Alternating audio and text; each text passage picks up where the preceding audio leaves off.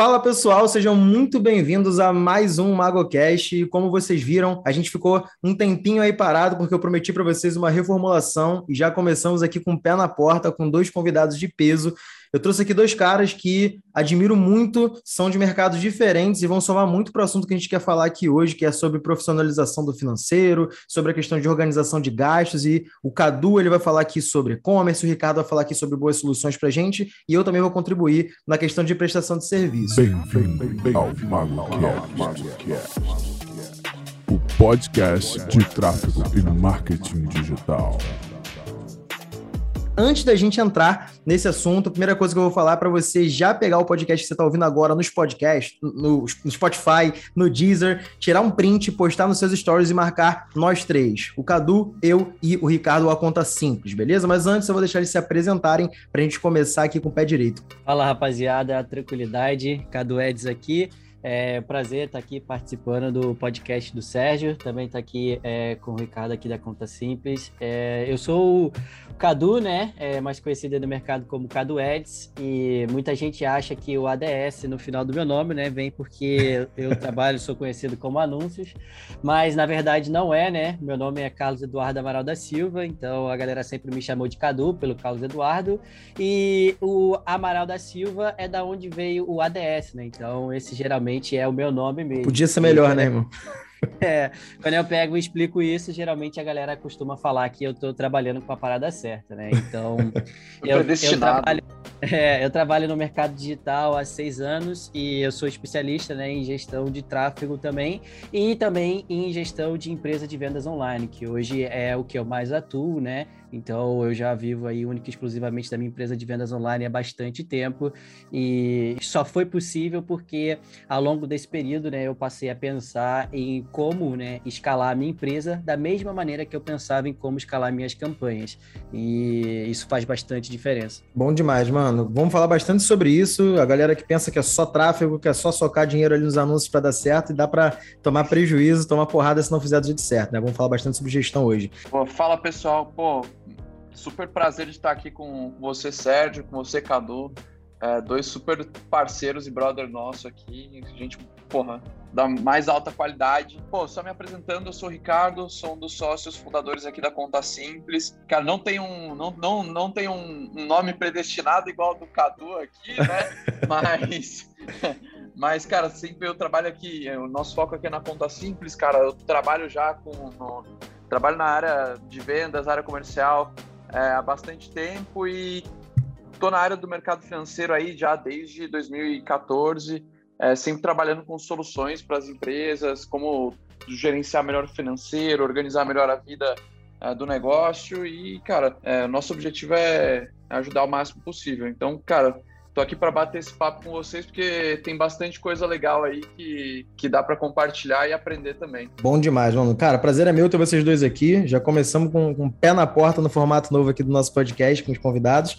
E, cara, vamos levantar a primeira bola aqui, que a gente já tinha até começado a conversar um pouco em off. Falou muito também é, com o Cadu aqui sobre esses problemas que são comuns em empresas, né? E, cara, falando sobre gestão de gastos, né? Uma coisa que a, galera dá pouca atenção, no, principalmente no começo, né? Quando tá empreendendo digitalmente, fala, cara, gestão para mim é gestão de tráfego e gestão de, de receita, como ganhar dinheiro. Mas ninguém pensa que na hora de gastar tem que ter uma gestão, né? Tem que gastar certo.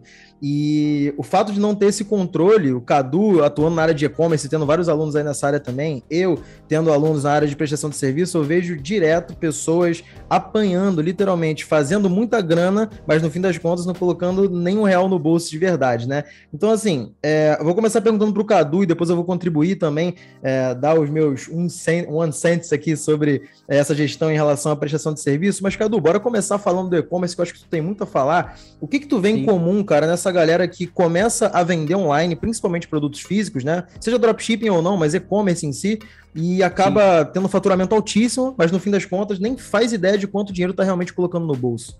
É, o que na verdade acontece é que geralmente as pessoas elas olham duas coisas, né? Primeiro, o dashboard de vendas da plataforma de e-commerce. Que, que é lindo de se ver, né? Se fosse aquilo é, ali, seria uma maravilha. maravilha. Exatamente. Então pode ser qualquer uma que a pessoa está usando. Então ela ali ela está vendo o faturamento, né? O faturamento bruto. Então os números geralmente eles são astronômicos, é, considerando o e-commerce, né? Porque geralmente, sei lá, a gente vende um produto, 100 reais, mas a pessoa muitas das vezes ela esquece que desses 100 reais, quase 60 ou 70 reais ali é custo, né? Seja com produto, com imposto, com frete, e ela olha lá, às vezes, no gerenciador dela, 100 mil, 150, 200 mil, 1 milhão vendido, ela fala, caramba, tô bem. Mas ela esquece que daquele dinheiro ali, né? No mínimo, no mínimo, 50% é custo, né? Geralmente, na média, vai de 60 ali. Isso é uma margem muito boa, né? É, exatamente. Então, essa é uma das coisas que a pessoa olha já, porque ela já fica iludida com o faturamento. E a segunda coisa que geralmente as pessoas olham é o investimento nos anúncios, né? O investimento total ali e tal. Então, ela olha, poxa, gastei 2 mil aqui nos anúncios, vendi 5 mil, tô bem tô bem aqui, pô, Exato. sobrou aqui 3 mil, caramba, o resultado tá lindo. Só que como a gente acabou de falar, né, nessa conta aí de 5 mil faturado, não é 3 mil que é o resultado financeiro, né? Muitas das vezes é 1.500, 2 Exato. mil ali, se o cara tem uma margem boa. E aí o cara vê muitas das vezes gastando 2 mil para vender 5, ele empatou. Só que o que, que acontece? Como a pessoa olha geralmente para esses números brutos apenas, tanto do investimento quanto o do faturamento, Exato. ela não consegue ter noção da, da real lucratividade dela. E aí ela se perde, muitas das vezes escala o prejuízo, porque é, tem uma, uma galera que. Não sei se a galera da prestação de serviço vai ter isso aí, ô, Sérgio, uhum. mas tem os caras que têm tesão em ver venda acontecer, né? O cara, caramba, tá vendendo, tá É, notificação bem, de venda. Famosa é, notificação. Que, é a maioria das vezes o cara tá pagando para vender, sabe? Então, tipo assim, Exato. assim, ele vende o produto a 100 reais, ele tá gastando 100 reais ou 150 reais para fazer aquela venda. E não, tá vendendo, vambora, tá vendo o faturamento bruto ali é, acontecer. Tá vendendo escala. Vezes, e na verdade não é muitas assim, das né? Vezes, muitas das vezes ele se perde e aí se prejudica e tem prejuízo. Então, esse para mim é um erro bem clássico aí que eu vejo as pessoas cometendo, porque por uma falta de controle financeiro, né? Básico. Exato. Cara, tu fala de, de algumas métricas assim que eu acho legal que a galera no mercado digital não se atenta. Muito é, eu estudei, mas muito aprendi contigo também e, e, vendo esse conteúdo no mercado, que é falar principalmente sobre margem de contribuição, que a galera não faz ideia do que, que é, é controle e organização contábil. A galera acha que imposto é começar no MEI, vai para o ME, paga 6% ali no, no Simples e acha que é isso, quando na verdade, quanto mais sua empresa fatura, no Brasil é assim, né, galera? Quanto mais você Sim. fatura, mais imposto você paga. Não não só em quantidade, mas em proporção também.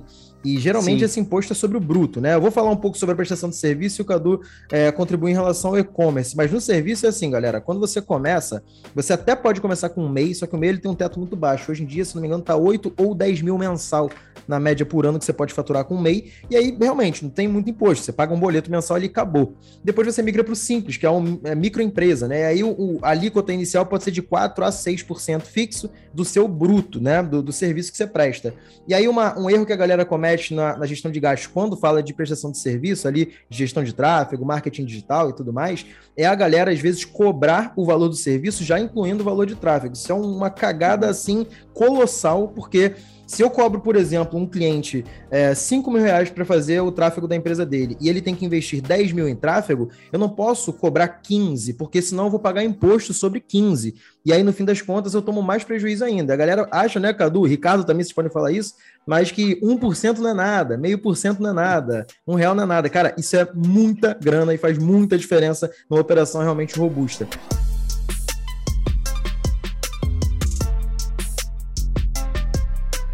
Cadu, queria que tu falasse também, Ricardo também pode contribuir. É, eu acho que esse ponto vai ser muito bom ouvir vocês dois sobre questão de controlar EBITDA, né? Muita gente não sabe o que é EBITDA, uhum. é, margem de contribuição e tudo mais. Como que isso influencia mesmo em negócios pequenos? Muita gente acha que isso é coisa de empresa de bolsa de valores, gigante, mas como que uhum. vocês veem essa, essas métricas no negócio pequeno? Como que é o primeiro passo ali? Cara, acho que um, um, uma coisa muito legal que eu aprendi, né, é que, cara, uma empresa ela não necessariamente quebra porque de repente não tem caixa ali, mas é, ela quebra se ela não gera caixa, né? Às vezes você precisa até pegar investimento ou crescer, mas se, se, a sua operação não dá dinheiro, se ela não gera caixa, né? Que é o que o Cadu tá falando, pô, o, a sua receita é uma, mas você não pode esquecer do custo e custo de imposto, inclusive. Então, se você consegue fazer com que o seu negócio gere caixa, ele, isso é muito importante porque daí você no final do dia está gerando dinheiro, né? É, e aí você consegue fazer o negócio continuar crescendo ou reinvestir o dinheiro que você gera no mês. Às vezes, assim, dando um paralelo até para o que a gente vive muito aqui, né? É, no mundo de startup. é, muita empresa começa dando prejuízo porque ainda não está vendendo, né? É muito Mas, comum, bem, né?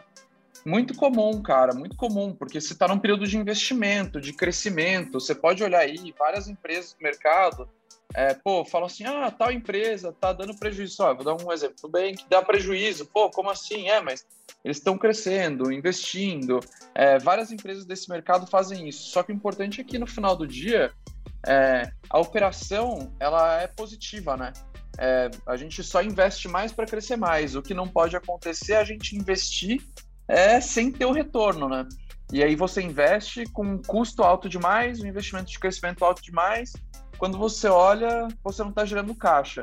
Então, é, e se você não gerar caixa, você não consegue reinvestir para crescer ainda mais. Então, Total isso, isso implica não só, cara, para empresa de bolsa de valor, qualquer coisa, mas implica inclusive para empresa pequena, até para fazer qualquer tipo de negociação, ou qualquer condição.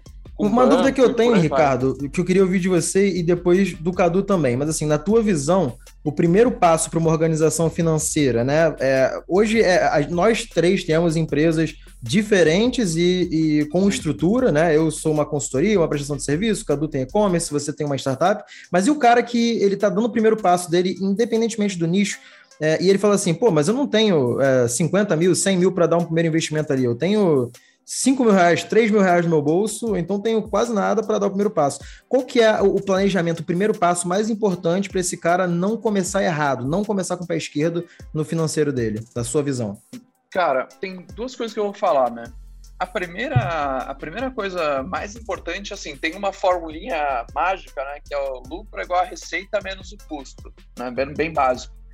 Cara, você sabe que você tem 3 mil reais para investir, logo você tem que gerar uma receita maior para que você possa ter retorno, né? Exato. E, e isso e esse essa diferença ela tem que ser positiva para você ir reinvestindo dinheiro, né? É, então, esse é o primeiro ponto. E, cara, o segundo ponto é você não pode gastar mais do que 3 mil, né? De repente, você vai estar enforcado. E, e até, de repente, como próximo passo, é separar esses 3 mil em quanto você vai investir em produto, quanto você vai investir em anúncio, por exemplo, quanto você vai investir em algum tipo de infraestrutura. Porque, assim, nem tudo é só anúncio, nem tudo é só é só produto também. Então, Exato. essa organização é super importante. É saber quanto você está vendendo e quanto você está gastando. Qual é o máximo de gasto que você pode ter, inclusive. Então, independentemente do. Eu vou deixar o Cadu falar de e-commerce a visão dele, mas é, o, meu, o meu modelo de negócio é um pouco diferente, porque o cara pode começar até com zero, né? Ou praticamente zero, porque. É. Só que ele troca por outra moeda, que vale mais do que dinheiro, que é tempo. Então, ele precisa trocar o tempo dele por grana para poder levantar. Mas beleza, é isso que você falou, eu concordo total. Eu acho que vale tanto para o cara que tem um negocinho ali de 3, 4 mil reais no começo, quanto para o cara que fatura milhões. É, é uma lógica que parece óbvia, né? Mas muita coisa que parece óbvia não é feita pela maioria das pessoas. É, na minha opinião, a primeira coisa é um planejamento orçamentário, né, cara? De que, tipo assim, eu tenho esse capital aqui, 3 mil reais, e o que, que eu vou fazer com esse capital? É um pouco bem próximo ali do que é, o Ricardo falou, né? Mas é realmente você colocar no papel e definir um plano, tipo assim, anúncios, né? Eu tenho desses 3 mil, 1.500, né? Metade eu vou gastar em anúncios, né? Então, esse aqui é o orçamento. Se passar desses 1.500, eu não vou gastar os 3 mil. Por que, que não vou gastar os 3 mil? Porque a maioria das vezes, esses outros 1.500 vai ser, servir para a infraestrutura que você precisa ter para poder, de fato, vender, fazer alguma coisa. Né? Em e-commerce, você tem que ter a plataforma de e-commerce, que geralmente você paga uma mensalidade. Ferramentas, né? É, você tem que ter algum outro tipo de ferramenta que você paga uma mensalidade. Então, você tem que ter esse capital ali para poder pegar e coisar. Então, é fazer ali um planejamento do seu orçamento para definir é, o que vai para o que e qual é o stop loss, né? Fala sobre esse conceito pra galera, porque é um termo que a galera usa em bolsa, né? De valores, investimento e tal. Explica pra galera qual é a visão de stop loss num negócio, pra galera entender. Isso é muito bom. É, então, esse conceito é basicamente assim: você tem um plano, né? De que você vai conseguir fazer alguma coisa, como por exemplo, os 1.500, se você vai investir, você vai tentar gerar vendas, né? Esse é o seu investimento para poder gerar as vendas, só que essas vendas podem ou não acontecer. Exato. E você pode, você não pode basicamente torrar o seu dinheiro todo numa hipótese, né, num produto, num anúncio, etc. só acreditando que quanto mais você investir, em algum momento você vai pegar e acertar. Não, você tem que ter um planejamento de um stop loss, que é tipo assim, vamos dar um exemplo do e-commerce de um teste de produto, né? Pô. Então, a pessoa ela tem R$ 1.500 de orçamento, Vamos dizer que ela quer, ela separa 150 reais por produto que ela vai testar. Então ela sabe que dentro daquele capital de 1.500 reais ela tem 10 possíveis produtos que ela vai testar. E aí, geralmente, o que, que acontece? Né? A pessoa pega esses 1.500 reais, ela bota para testar um produto e ela fica emocionada, né? Digamos assim, Sim. no bom e velho carioquês, Muito né? comum. ela fica emocionada que ela fala, caramba, saiu aqui um boleto, ou talvez até saiu uma venda, só que o, o, custo ideal de venda dela era para ser 50 reais para ela ter o lucro, né, desejado. Uhum. E na verdade esse custo por venda saiu a 150 reais. Então a gente já viu ali que ela está ali três vezes no prejuízo, né? Se ela se o, o, custo ideal para ela fazer uma venda se fosse 50 reais, investindo 150, o ideal é que ela tivesse três vendas. Mas Exato. na verdade ela teve uma venda só. E ela acredita que porque saiu essa venda, fala: esse produto é bom, eu vou fazer esse produto funcionar de alguma maneira. Aí ela continua investindo. Ela investe até uns 500, 600 reais, por exemplo, e ela fala: caramba, não consegui fazer mais nenhuma venda. E aí olha só o que aconteceu, né? Ela já perdeu a chance com 600 reais de testar outros três produtos. Porque Exato. ela não respeitou basicamente o planejamento dela ali, porque ela não respeitou o stop loss. Cara, é 150, é 150. Se não deu resultado com 150, parou e vou pro próximo. E esse stop loss pode ser para diversas coisas, não só para os anúncios, pode ser para projetos novos, né? Total. É... Posso falar até da prestação de serviço, por exemplo. Eu, se eu quero captar cliente para minha agência, para minha assessoria de marketing, eu vou ter um teto de custo por lead que eu posso pagar. Então, eu uhum. sei que a cada 50 leads ou a cada 30 leads que eu converso, eu consigo fechar um. Ah, qual que é o ticket médio? É 10 mil. Então, eu sei que eu posso gastar tanto para fechar até tantos leads. Então, esse stop loss na tradução, na tradução literal é, é parar perda, né? Como se fosse isso. Então, é, é como se você colocasse um, um, freio ali e a galera realmente, que você falou, o emocionado é muito bom porque escreve ideal é o cara que ele perde o controle, porque ele acha que vai dar certo só porque ele acredita. Tipo, o coração das cartas do Yu-Gi-Oh! ali, né? é. Não, vai e, funcionar. Cara, e conecta com aquele negócio que vocês comentaram, né? Às vezes você tá ali, vai aparecendo venda, notificação, notificação, notificação, e isso vai dando uma adrenalina, né? Aí você fala é, assim, tá. pô, então vamos mais, mais, mais, só que é o que você falou, né, Sérgio? Cara, vai pagar, você pode pagar até um valor máximo no lead. Exato. A partir daí, cara, já começa a ficar caro demais e a sua não é margem, é... que é aquilo que o Cadu falou, cara, começa a ir para o espaço. E aí você não vai ter dinheiro para reinvestir não vai ter dinheiro para fazer o negócio movimentar, né? Exato.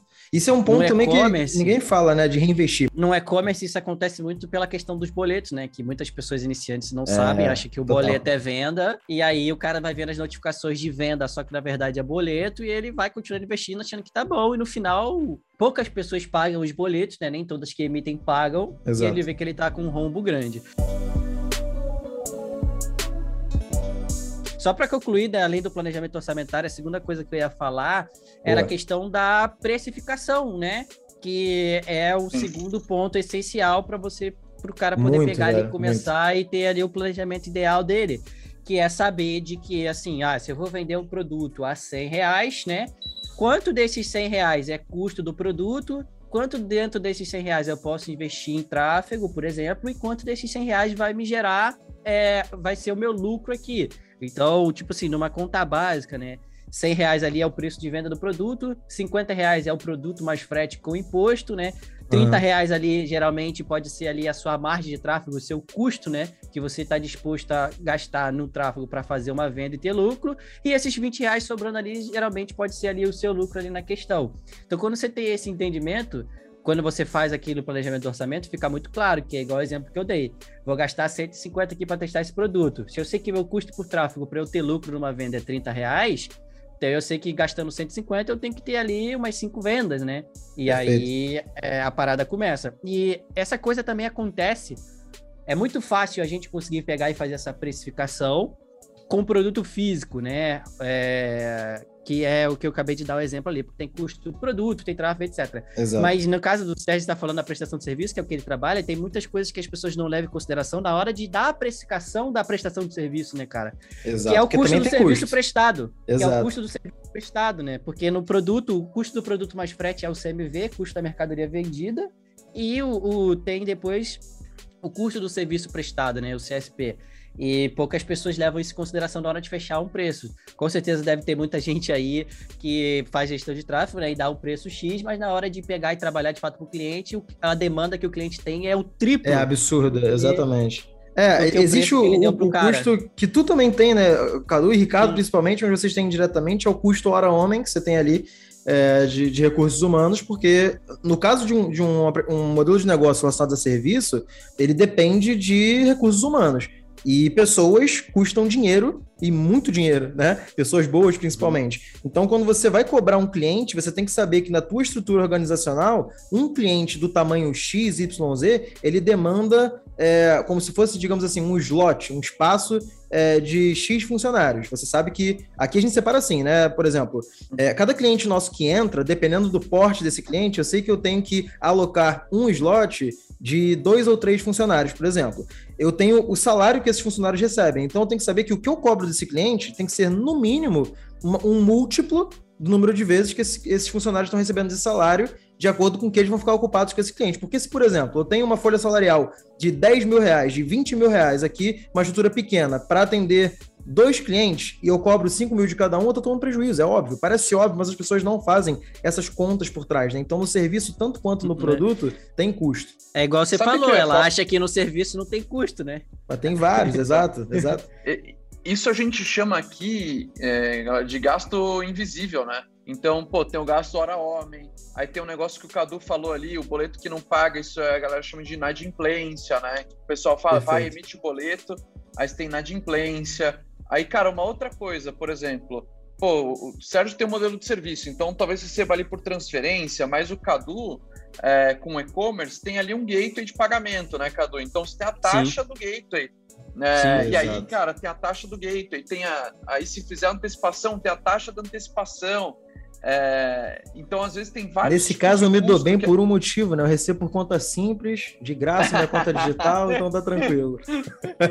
Mas é. tem inadimplência também, velho. Serviço, o lance é que a galera acha que depois que fechou o contrato, o cliente vai ser aquele cara que todo dia 10, dia 5, ele vai pagar ali o boleto, mas muitas vezes há inadimplência, tem que ter uma pessoa na equipe preparada para isso, porque às vezes cara, acontece das coisas mais bizonhas possíveis. O Cadu também, com certeza, tem muitos casos Sim. ali do e-commerce, mas aí é uma compra de 200, 300, 500 reais de ticket médio. No meu caso, um cliente com uma inadimplência de uma mensalidade de, sei lá, 15 mil, que ele não pagou, e a gente vai falar com o cara, o cara sumiu. Aí daqui três dias o cara fala assim, pô, minha, minha esposa tá doente. Aí daqui dois dias a avó do cara morreu. Aí tu vê, passou cinco dias, dez dias, e se você é, não tiver uma, um processo pré-estipulado para isso, também tem como tomar rombo, mesmo com, com serviço.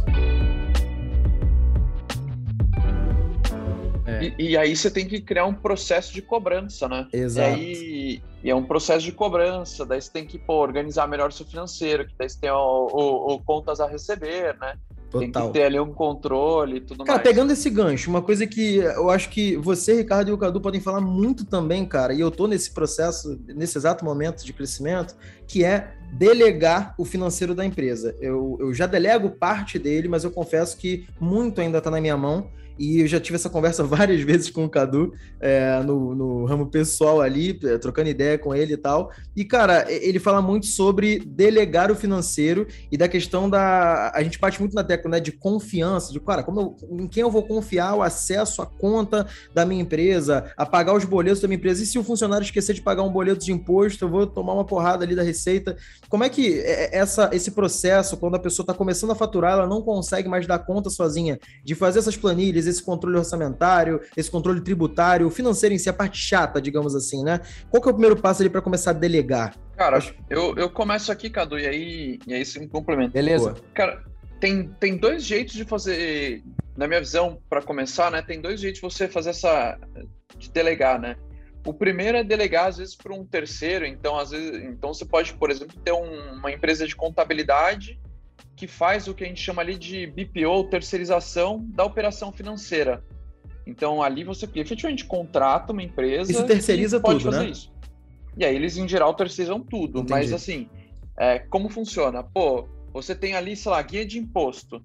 E aí ele vai, é, em vez de dele entrar na sua conta bancária, vou, vou, dar um exemplo como a gente faz aqui na Boa. conta simples, né? Ou como você pode usar a conta simples para isso. Boa. É, pô, você pode terceirizar é, para uma empresa fazer os pagamentos de boleto, pagamento de salário dos seus funcionários, pagamento de imposto.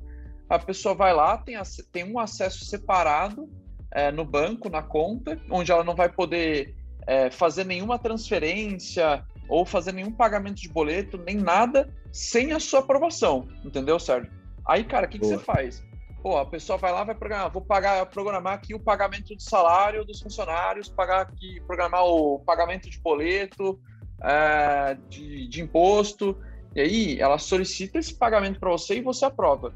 Cara, isso já te ajuda muito a ter mais controle e te libera o tempo de Sem pegar dúvida. o boleto, entrar, olhar, pagar, ver se tem saldo, não sei o quê. Então já te elimina a parte operacional e você, como gestor líder da empresa, só sai aprovando e, porra, o que você não quiser aprovar, você não aprova. É, então, isso já te dá uma super, uma super, é, uma super visibilidade e eficiência.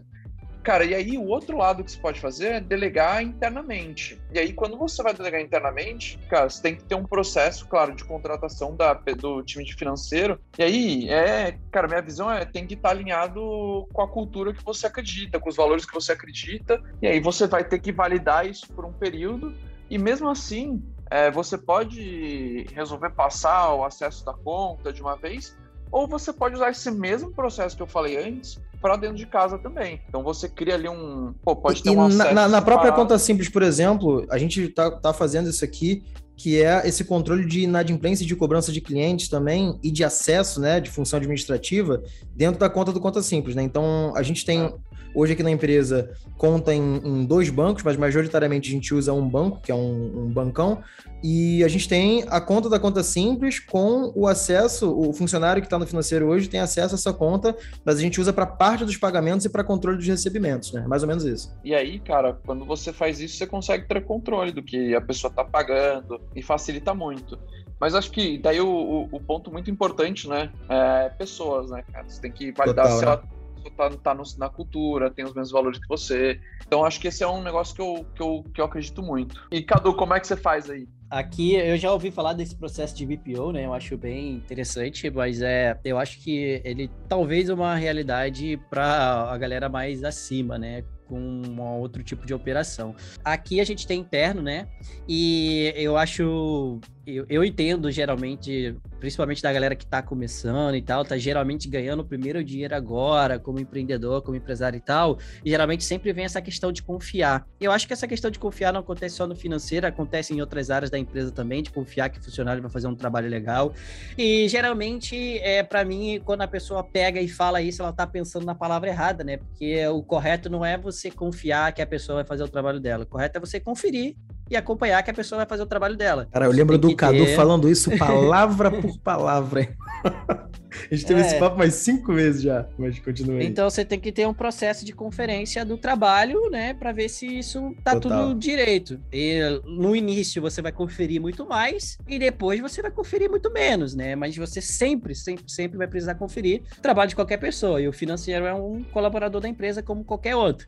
E aí tem o que o próprio Ricardo falou, né, que tem na conta simples e outro, qualquer outro banco que você pegar e usar, tem o processo de aprovação financeira. Então, né, quando você abre a sua conta bancária ali, você tem o usuário master, né? Que geralmente é você, é o sócio da empresa, que pode aprovar. Sim. E não tem como fazer nenhum pagamento da sua conta bancária, não tem como dinheiro sair sem que esse usuário master aprove. Geralmente o usuário master é você, né?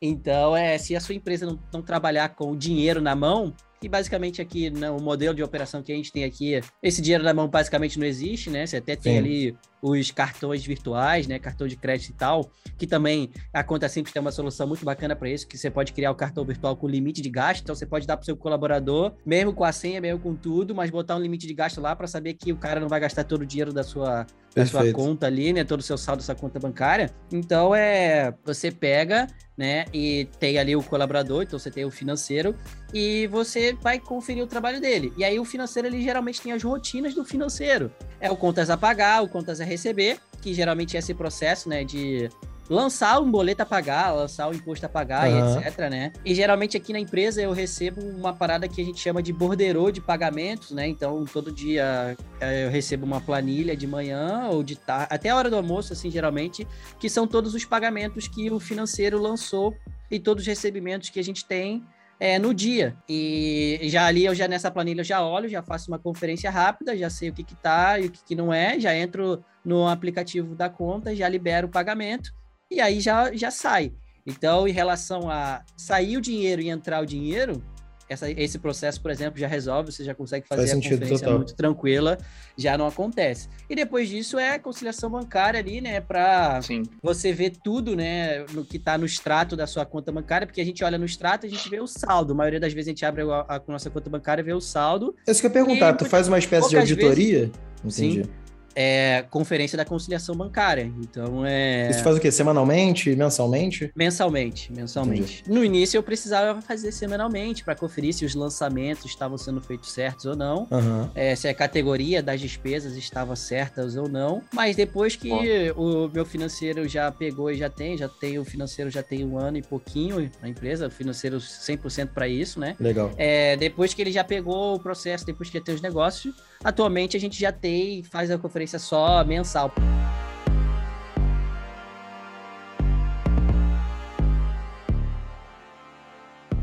Tem um negócio que chama plano de contas, né? Uhum. Que é geralmente como que você é, categoriza as suas despesas. Então, sei lá, Facebook, é, Facebook Ads, ele tá lá na categoria de marketing, fonte de tráfego, Facebook Ads. Então, sempre quando Sim. tem uma despesa de Facebook Ads, geralmente a gente lança na conciliação bancária dessa maneira. E aí, ferramenta, ferramenta, gasto de ferramenta, o nome da ferramenta, etc. Então, isso a gente chama de plano de contas, que você. É, é, é, uma vez só que você monta que dá muito trabalho, e depois, conforme você vai tendo um tipo de coisa nova, você vai acrescentando. Dá um controle ali, mas... também, né, cara? Pra saber se você tá perdendo, é. perdendo a mão em alguma frente, por exemplo. É, pensa que isso é um glossário, sabe? Sim. Que tem ali todos os tipos de despesa que a sua empresa tem. E geralmente Exato. o financeiro mensal ali, ele vai fazendo ali a conciliação bancária. Então ele vê, ó, nosso extrato bancário saiu que a gente pagou 2 mil de Facebook Ads. Aí ele pega e registra isso no fluxo de caixa ali na conciliação bancária. Uhum. Depois você tem o relatório, que é o fluxo de caixa, né, que é o DFC. E nesse relatório você vê ali a, o seu giro né, financeiro, então você vê quanto que saiu e quanto que entrou do seu caixa naquele mês. E depois disso, de, de, desse relatório né, de DFC, a gente tem o relatório de DRE, que a gente que eu analiso aqui trimestral, que é geralmente o relatório onde a gente vê de fato apura o lucro da empresa, né? Quanto de fato a empresa teve de lucro ou não. Margem, lucro, todos os números, né? É, porque eu, tem uma coisa que tem uma coisa que, que acontece que isso de, eu sei porque felizmente eu estudei contabilidade, fiz um curso técnico de contabilidade antes, ajudou, né? Ali, e ajudou. Porra. Tem umas Ainda coisas bem. que, que na, no, na, no financeiro, na contabilidade, chama registro, é, regime de caixa e regime de competência, né? Então, geralmente, o fluxo de caixa deve ser, a gente ofere ele pelo regime de caixa, que basicamente é a despesa acontece no dia que ela foi paga, ou a receita acontece no dia que ela foi recebida, né? Então, se eu paguei um boleto de luz de, de, imposto hoje, por exemplo, essa despesa entra no caixa como se fosse hoje. Só que no DRE, é, geralmente a gente. É, geralmente não, a gente é, aufere ele pelo regime de competência. E o regime de competência, o que, que é? É a despesa ela é lançada quando ela foi registrada. O que, que eu quero dizer com isso? A gente sabe que, por exemplo, no imposto, né? Uhum. A gente fatura um mês para pagar imposto no outro mês. Sim. Né? Sim. Então, por exemplo, o Simples Nacional, que o Sérgio deu exemplo, a gente está aqui gravando esse podcast agora em é, setembro, né? Então, todo o faturamento de setembro ali vai ser gerada nota, vai mandar para a contabilidade, para a contabilidade mandar o imposto referente a setembro, dia 20 de outubro. É assim que acontece. Aí, no seu DFC, no dia 20 de outubro, vai ser pago ali o imposto. E aí, lá no, no seu caixa, vai contabilizar que essa despesa foi do, referente ao dia 20 de outubro. Só que no seu DRE, né, essa despesa ela tem que ser contabilizada referente a setembro, porque ela é, foi uma despesa gerada em setembro, que é referente ao faturamento de setembro, Faz só sentido. que no caso foi paga em, é, em, em, em, outubro, no caso, né? Então esse é o regime de caixa, o regime de competência, essa é a diferença, né? Oh, isso DRE, aí que você falou, a galera tem até dificuldade, até quando tá começando também, isso por experiência própria, você também passou e o Ricardo Sim. também com certeza. Quando a gente vende alguma coisa e tem um tempo de recebimento, isso aí tem desde o do pipoqueiro Sim. que tem a maquininha lá do, do, do seguro ou qualquer outra coisa, até a gente que vende via algum gateway normal ou de infoproduto, tem é. o, o, período de recebimento, essa liquidez, né? Então, quando a pessoa faz a venda de um produto, se isso for D mais 15, por exemplo, ela demora 15 dias para receber, é, no, no, DRE vai ser declarado quando isso entrar para o caixa da empresa, e não quando foi vendido não. lá. É o contrário. Não, né? no DRE, é ao contrário. É. Ao contrário. No DRE é, é, que você vai fazer isso. isso. Entendi. No DRE vai ser quando no dia que foi vendido, no DFC vai ser quando no dia entrar no caixa da empresa. E isso ajuda muito você a, de fato, saber qual é o lucro que a sua operação está dando. Que a maioria das vezes as pessoas contabilizam ali, né, o lucro geralmente pelo DFC, que é Sim. quanto tem no fluxo de caixa. Sim. Só que isso é meio errado, porque no fluxo de caixa sempre vai ter mais dinheiro do que no caso do seu lucro, né? No caso Exato. do DRE. Sim. E, Cadu, cara, duas coisas. Acho que e quanto mais cedo você começa a olhar isso, mais fácil. Mais fácil fica. Porque é. se você deixa para arrumar as coisas no, no futuro, não, cara, não é importante isso agora. É Paula, né? Vai dar um trabalho meses. desgraçado. Cara, você vai ter um trabalho assim. Você falou, pô, é difícil a primeira vez. É, é difícil, mas, cara, dá às vezes para pedir ajuda para alguém, mas no Sim. começo. Cara, depois, se é para frente, você vai ter que às vezes pagar um um contador ou, ou alguma Sim. empresa que vai te ajudar a organizar esse negócio. E aí é um trabalho gigantesco. É porque né? os negócios acumulam, né? E você tem que fazer o para trás. E geralmente o que acontece é quando você tem esses relatórios, você consegue ter uma noção da sua saúde financeira da sua empresa muito clara. O que, que eu quero dizer com isso? É que você vai perceber que os gastos eles não flutuam tanto assim quanto você imagina. Sim, e existe uma média, né? Que, existe Sim. uma média. E muitas das vezes o que flutua é o seu gasto a mais, que é você olha assim no caixa da empresa e fala, hum, tá com dinheiro, vou fazer um investimento aqui. Só que muitas das vezes, se a gente olhar no DRE, esse investimento que você fez, você olhou que tava com dinheiro, faz o DRE ficar no prejuízo. Só que você não olha, Sim. porque você tá vendo o DFC que está com lucro acumulado dos outros meses. Ah, verdade. E você não deveria estar tá mexendo nesse lucro, porque esse, esse lucro acumulado do caixa é a sua segurança. Mas se caso alguma coisa der errado, você usar ele. Mas o ideal é que geralmente a sua empresa, ela, pelo DRE, ela se pague todo mês e dê lucro até para você fazer os investimentos Faz que você quer. Faz sentido demais, velho. Faz sentido demais. E Cadu, cara, acho que e, e tudo isso que você montou assim, não, cara, não é do dia pra noite, né? Não é, não é. é. Cara, é. primeiro que você estudou contabilidade, então, cara, já é uma. Sai um pouquinho é na frente, né? Assim, é, já é uma Sim. vantagem injusta contra todo mundo, né? Então, assim, é, já tem um problema aí. Mas, cara, como que você percebeu que você precisava fazer isso, assim? Alguma experiência passada ou foi, porra, tomando porrada? Profissionalizar, né? É, cara, é, tinha, eu já tive um caso, né, que antes de ter a, a minha própria operação, né, eu participava de coprodução numa outra operação e nessa operação a gente chegou a ter um resultado muito, muito grande em, em pouco tempo. Papo de dois anos, a gente conseguiu fazer a empresa ficar com um faturamento acumulado de mais de 50 milhões ali, né?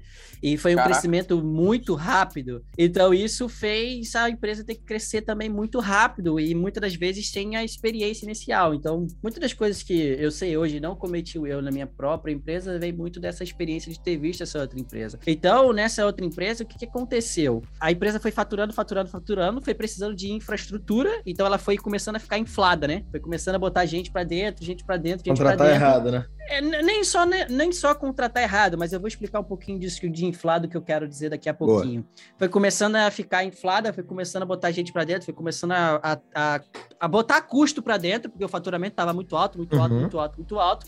Só que chegou um momento que a empresa, ela não. É, o faturamento começou a cair, sabe? É tipo assim, caramba, acertamos um produto, uma oferta, a gente estava escalando absurdo, a gente, da mesma proporção que a gente escalou absurdo, a gente aumentou o custo absurdo, depois o faturamento caiu, porque a oferta parou de funcionar. E aí a gente tinha um, um, uma infraestrutura gigantesca e o nosso faturamento não estava comportando mais aquilo ali. Então, sim, contratou errado, porque contratou achando que aquele faturamento iria durar para sempre. Era né? perpétuo né? aquilo ali. Era perpétuo e não foi o que aconteceu.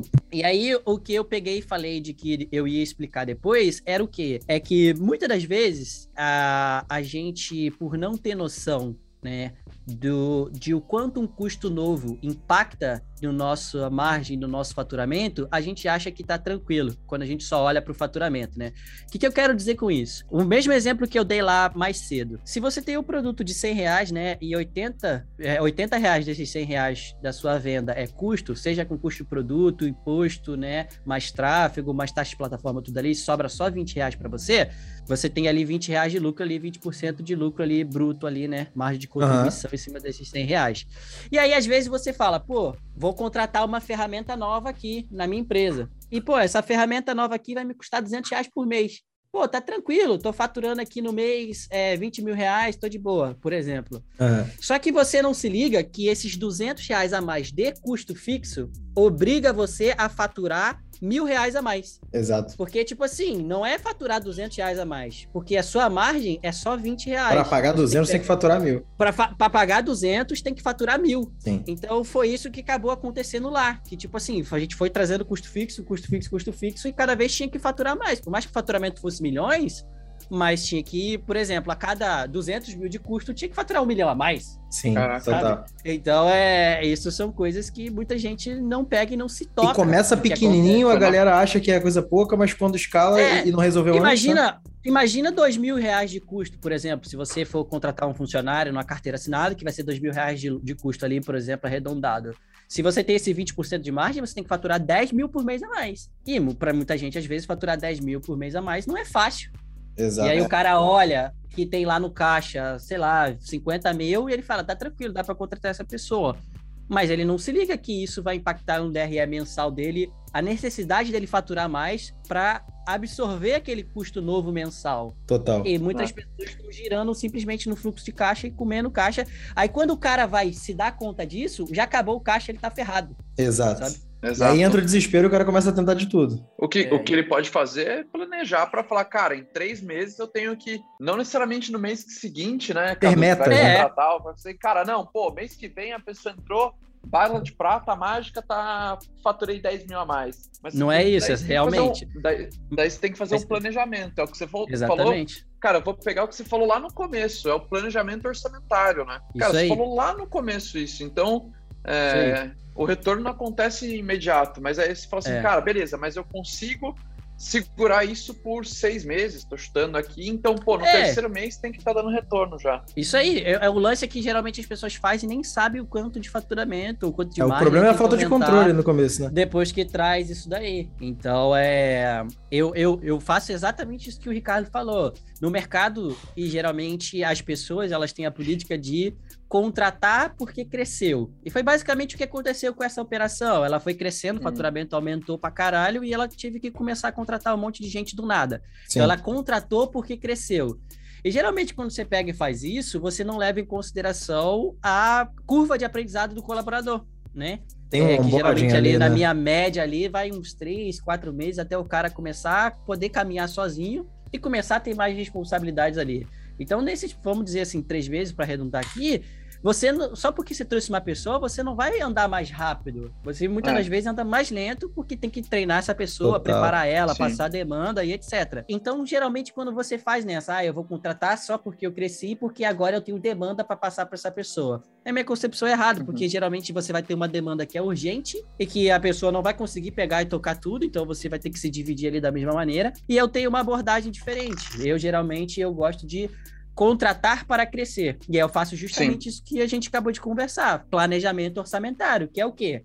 Eu tenho caixa para sustentar, por exemplo, essa pessoa aqui pelos próximos três meses, vai me custar tanto, e depois desses três meses, ao ponto de que ela tiver tocando as opções dela, que a gente puder abraçar essa nova demanda, ou que a gente estiver produzindo essa demanda à frente da nossa necessidade, vai permitir com que a gente cresça e aumente o faturamento necessário para absorver o custo de ter essa pessoa. E é isso, é o que eu faço, essa é a maneira que eu trabalho na minha empresa. Isso faz muita diferença para você ter ali um crescimento constante e gradativo, né? Porque fora Sim. o ponto de você começar a trazer as pessoas no desespero, que você começa a ter muita rotatividade, porque você não consegue ensinar frustração, direito. Tu acha que tu você não tem frustração. Ah. Não, frustração porque você, não acha treina que direito. você vai trazer uma pessoa igual você, que vai abraçar o mundo e não é, não é verdade que acontece. Nunca é assim, exato.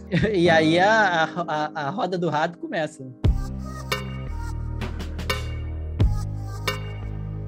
E, cara, pra gente fechar com chave de ouro, assim, eu acho que é um assunto maneiro, até que o Cadu levantou a pauta, e aproveitando que o Ricardo tá aqui, ninguém melhor para falar também. Vocês falaram sobre os cartões corporativos, né? Um negócio que a gente tá passando até agora, um, um, na verdade já passei um perrengue, o Cadu com certeza já passou por isso também, que é o cartão na conta, né, na BM do Facebook ou na conta do Google, quando ele é pré-pago, ele talvez ficar sem saldo ali, é, eu não conseguir recarregar, não cobrar e eu ter um perder um dia de vendas, perder dois. E, cara, a conta simples, ela. Inclusive, eu conhecia a conta simples por conta disso. Eu usava um concorrente bem abaixo. Quando eu conhecia a conta simples, eu só agradeci a Deus, porque o gasto ficava na conta, né? Então eu conseguia deixar o, o, o valor em um lugar só e os cartões com teto de gastos, cada um, eu conseguia colocar eles, cada um para um canal. O Cadu já disse mais ou menos como é que faz essa separação, mas, Ricardo, acho que você pode falar um pouco dessa solução, porque com certeza ajuda muita gente, desde o empreendedor pequenininho até o cara muito grande que tem que fazer esse controle maior, de como esses cartões ajudam essa galera, né? Eu, por exemplo, aqui na minha prestação de serviço, eu tenho a, a conta simples para gerenciar as entradas né, da, de receita e também alguns custos com tráfego com os cartões corporativos, que são pré-pagos, mas eu deixo lá o saldo em uma conta só. O Cadu ele já é um pouco diferente, já tem talvez a questão da contingência, ele emite cartões virtuais né, e vai colocando cada um em uma BM para a galera que ouve aqui o podcast, a maioria já sabe, tá habituada com tráfego, sabe que quando, se você tem um, uma estrutura de contingência, você toma bloqueio numa conta de Facebook, você não pode ir lá e usar o mesmo cartão de crédito. Seria muito complicado você ficar ligando pro Itaú, pro Bradesco, uma vez por semana pedindo cartão de crédito novo. Então, cara, explica um pouco sobre essa solução de cartões, Ricardo, como que a conta simples ajuda essa galera, porque, cara, eu já uso, o Cadu já usa, a gente já fala bastante, mas é legal você que foi o, o criador da obra-prima aí falar como é que funciona, é legal. Boa, cara, animal. É... O problema que a gente viu é justamente esse, né? É, pô, problema com você ter. Primeiro é o problema de ter acesso ao cartão e depois você conseguir fazer a gestão direitinho, né? Porque é o que você falou, tem basicamente esses dois casos de uso, né? Você gerencia tráfego, gerencia ali os gastos dos clientes, e o Cadu gerencia muito tráfego também, né? Mas de várias lojas e também fazendo contingência e plataformas. Exato. E aí, cara, o que a gente viu é que quando você tem um cartão só, ah, e muita gente ainda usa o cartão da pessoa física, é. a probabilidade é muito alta de dar problema, bloquear o cartão, porque o Facebook não cobra um valor certinho, né? Ele cobra ali sete reais, depois ele Ah, vai ele vai fazer aquela cobrança de 2.850 às duas da manhã de uma segunda-feira. O Itaú vai lá e bloqueia é. o cartão. Isso acontece. É, e, e é pô, por medida de segurança, né? Total. E também porque, porque, em geral, eles não estão não, não focados nesse público. É, então não sabem que isso acontece.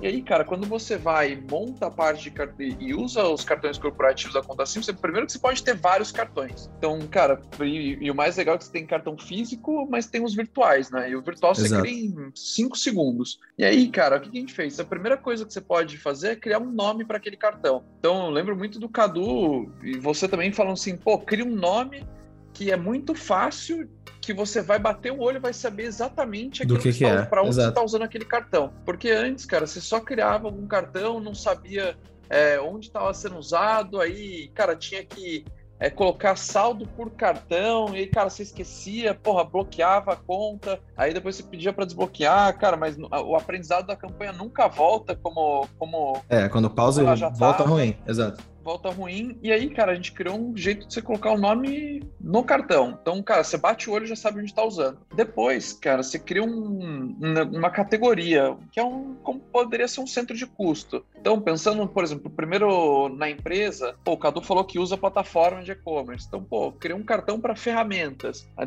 é, depois você pode criar, pô, uma categoria tráfego. E aí, dentro disso, você pode criar os nomes das contas. Ou você com a agência, né, Sérgio? Pode ser o nome do cliente.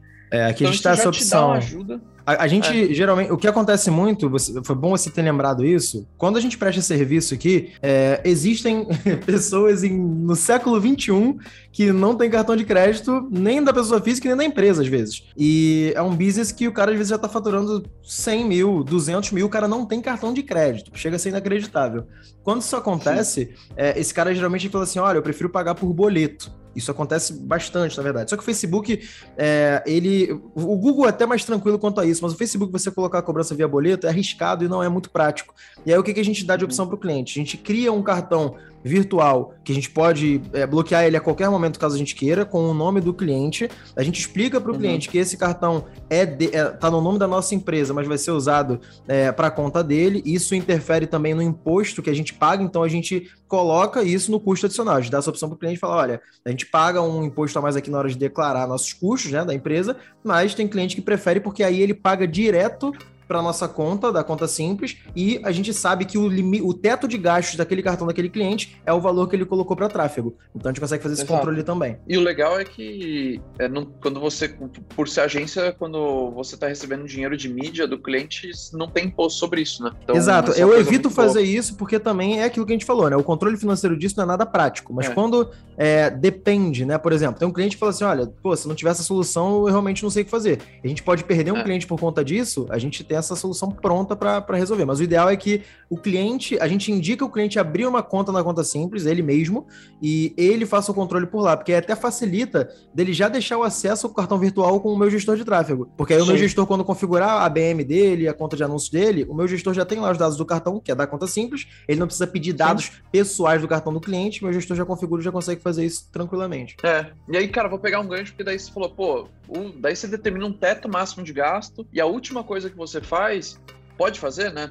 Que não uhum. é obrigatório, mas é muito legal, é determinar uma pessoa para usar esse cartão. Então, pô, você, se você tiver um gestor de tráfego, você adiciona um, esse gestor, ou, por exemplo, você como agência, pode pedir para o cliente te adicionar como usuário daquele cartão, e aí você só vai ter acesso àquele cartão, não vai ter acesso a mais nada isso vai, porra, ajudar muito ali. E, cara, tem um outro negócio de segurança, inclusive, né? Acaba aquele negócio de passa o cartão por WhatsApp. É, não, isso aí é, é a pior cara, coisa que acabou. existe. E aí, e, e, o, e o, o dono ou a dona que é responsável pela conta tem o poder de entrar, cancelar o cartão em qualquer horário, bloquear, mudar alguma configuração. E não tem como o funcionário fazer algo muito errado, né? Porque tem um teto ali. Não, não tem.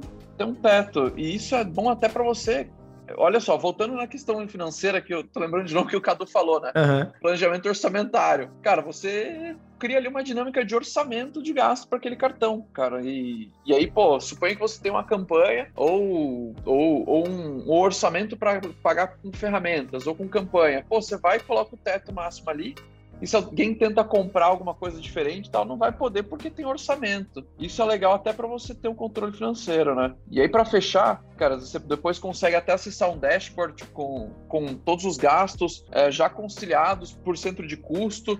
Pô, Se você faz essa organização direitinho ali, tem como quase ver o DRE e o DFC ali na conta simples. Pô. É, Semi-pronto. Né, Cadu? é, exatamente.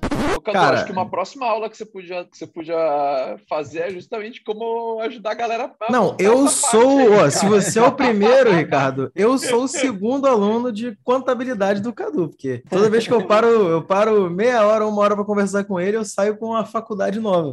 Mas, mas sério, isso ajuda muito. Esse conhecimento faz falta mesmo, cara. Pouca gente fala disso de forma clara no mercado, principalmente no digital. Muda muito mesmo. A minha operação mesmo, assim, eu, eu tenho a, o prazer de ser amigo pessoal, não só seu, Ricardo, mas também do Cadu. A gente até é. bora próximo aqui. Eu aproveito quando a gente tá batendo um Sim. papo assim, cara, sempre aprendo muito. Então, esse papo que a gente teve aqui, acho que a galera que tá ouvindo o podcast até aqui, muita gente pode ter achado assim, caralho, um monte de número, um monte de conta, meu Deus, é muito complicado. Cara, para, escuta de novo, presta atenção não nos números em si, mas na lógica por trás disso, em como que isso vai ajudar a tua empresa a, a não quebrar, a não falhar, realmente você botar dinheiro no bolso, saber quanto você tá botando no bolso.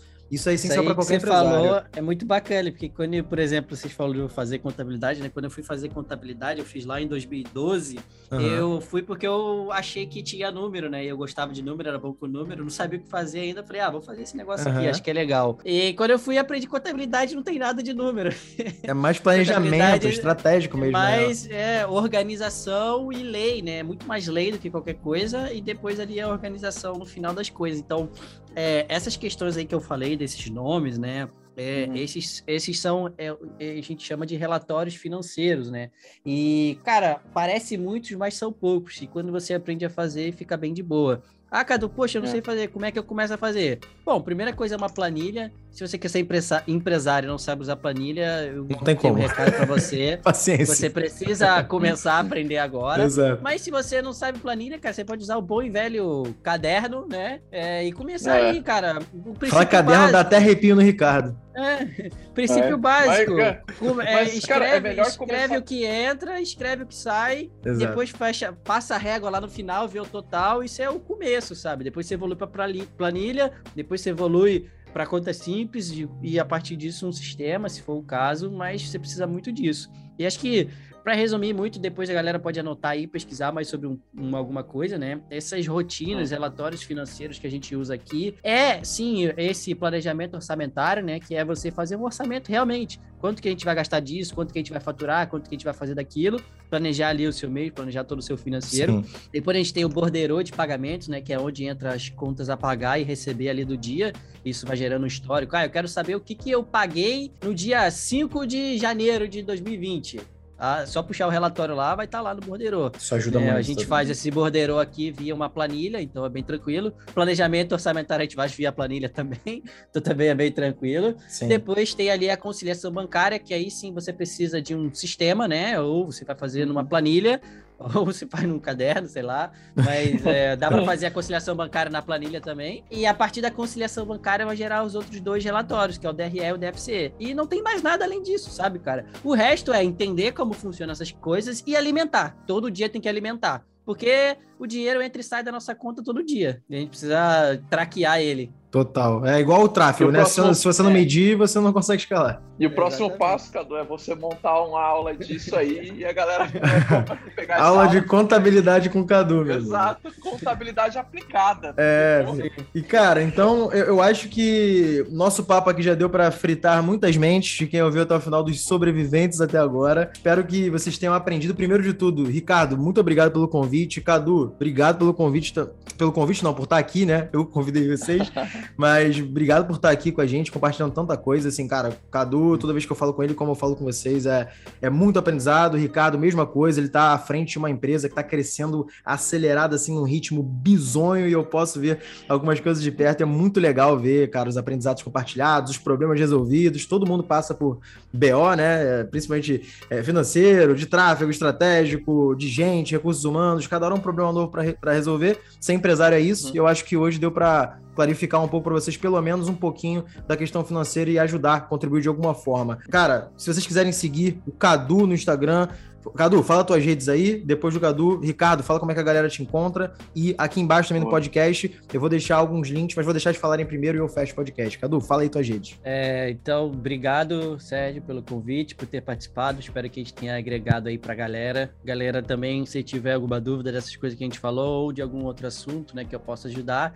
Todas as minhas redes, em tudo quanto é lugar, é o ali, é o arroba Cadu Eds, né? Cadu com C ali, o ADS tudo junto, então só chamar lá e tamo junto. Bom demais. YouTube, Boa. Instagram, o cara tá em todos os lugares, Spotify que também tem, né? Podcast, né, Cadu? Sim, sim. Show de bola. Então, cara, sigam o Cadu que vale muito a pena. E Ricardo, como é que a galera te encontra e encontra a Conta Simples também? Boa. Pô, Sérgio, obrigado pelo papo, obrigado pelo convite. Cadu, também sempre, pô, prazer trocar ideia com você também. Cara, pode me encontra principalmente no Instagram da Conta Simples, né? O Instagram da Conta Simples é Conta Simples BR, então é bem simples mesmo.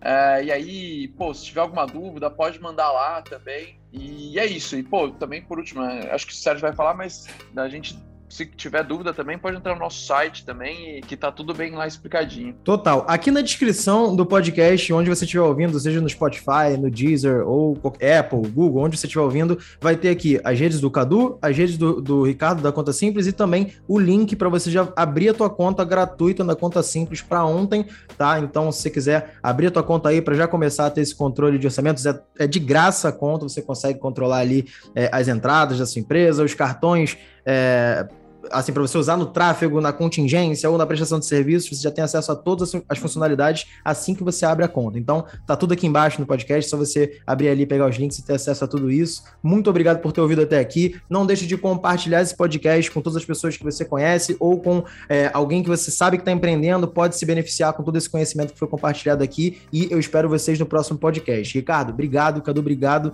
Tamo junto e até a próxima. E esse foi o MagoCast de hoje. Espero que você tenha gostado do conteúdo que eu falei até aqui. E se você ainda não me segue nas redes sociais, meu Instagram é @eu_sergio_fernandes e no YouTube, youtube.com/mago do marketing. Bora pra cima e até o próximo episódio.